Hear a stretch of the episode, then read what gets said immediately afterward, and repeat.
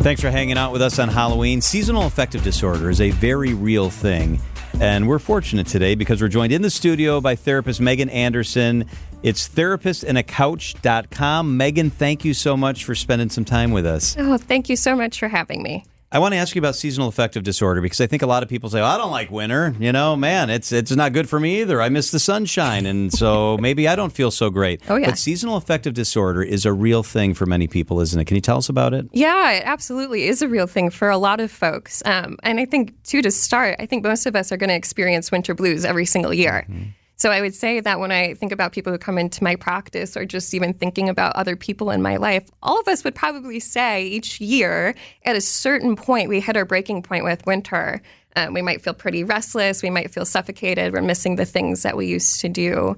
But for folks with seasonal affective disorder, this is taking on a different element and a different level of severity.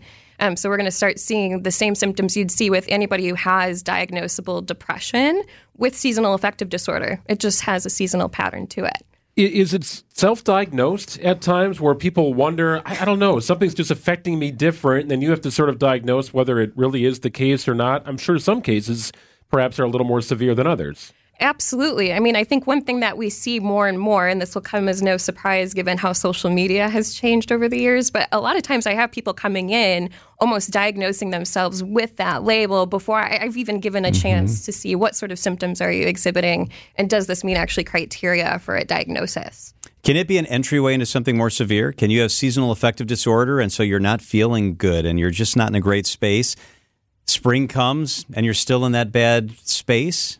Yeah, that's really interesting. So you might see that. And we usually see those later months of the winter when the symptoms are actually becoming much more severe. Um, so even some folks are going to start actually exhibiting symptoms in September around the 21st when we have the fall equinox and we see a pretty rapid change in daylight at that time. Of course, we're going to see that again this weekend with the mm-hmm. end of mm-hmm. daylight savings. So it's the symptoms are going to ramp up for more people, or they'll start experiencing some of their first symptoms. But come the end of the winter, I think for most people is going to start to alleviate. Those symptoms should start to alleviate. Um, but one other interesting little fact is some people even have seasonal affective disorder in the summer. Oh, that's interesting. I, was just going to ask you this. Like, yeah. Does this happen to people in San Diego? Does it, you know, yeah. there are certain regions of the country you might see it more, but I think at the foundation level, it's change, yeah. it's transition, yep. and not everybody handles that well. It could be job, it could be a lifestyle change, or in this case, seasons. Yeah, without a doubt. So the element of change in and of itself is a huge deal for folks. I mean, that's what brings a lot of people to therapy. And so a season is still a life transition. It's just one that mm-hmm. happens at a much more frequent rate than others, perhaps. Um, but you do see people all across the nation experiencing seasonal affective disorder, even people who are living closer to the equator where they have more daylight savings. Um, so we do think a part of it is daylight related, but part of it too is just it's change. It's change in our life, and that's hard. Therapist Megan Anderson is with us. So People also get diagnosed with depression and people also get anxiety in September yeah. and in October at the same time of the year. How do you know if it's depression or another disorder or if it's seasonal affective disorder? Yeah, so I think one of the distinguishing elements there would probably be historically speaking, have you noticed this happen to you before? You know and so one of the beautiful things sometimes with my clients especially if i've been working with them for a handful of years i mean i have notes that are sitting on my lap and we'll go back and we'll say hey were we talking about this last year? Um, so if we start to see a historical pattern that's happening multiple years in a row i would absolutely consider that to be the diagnosis that's appropriate um, but for other people, I'd probably be looking at something else. Maybe it's an unspecified anxiety disorder, or maybe we're just talking about general depression. Yeah, some people maybe like the snow today. Some people were like, "Oh no, this right. is where it starts." But yeah.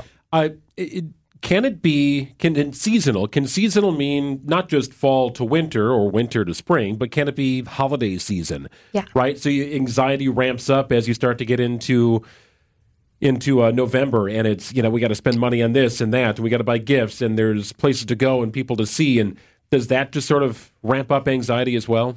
I absolutely think it does.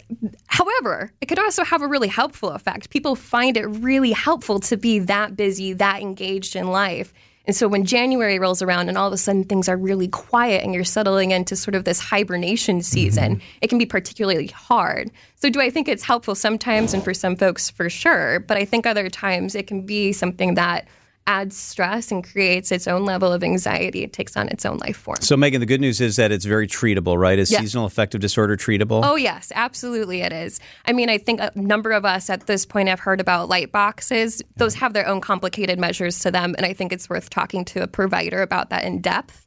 Um, but we can also talk about medications. Those are worthwhile exploring at this time of year with seasonal affective disorder.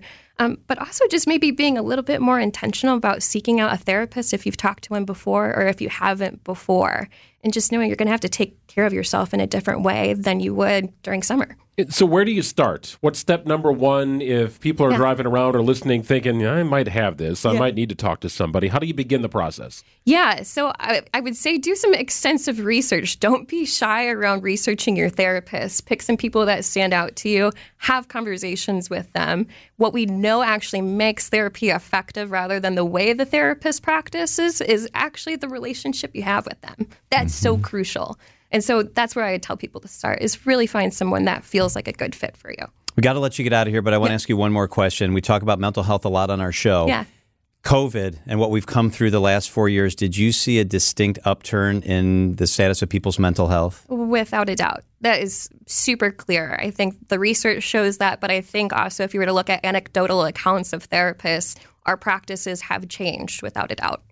She is Megan Anderson. Check it out at therapist and a couch.com. This was so interesting. Megan, thank you so much for spending some time with us. Thanks so much for having me.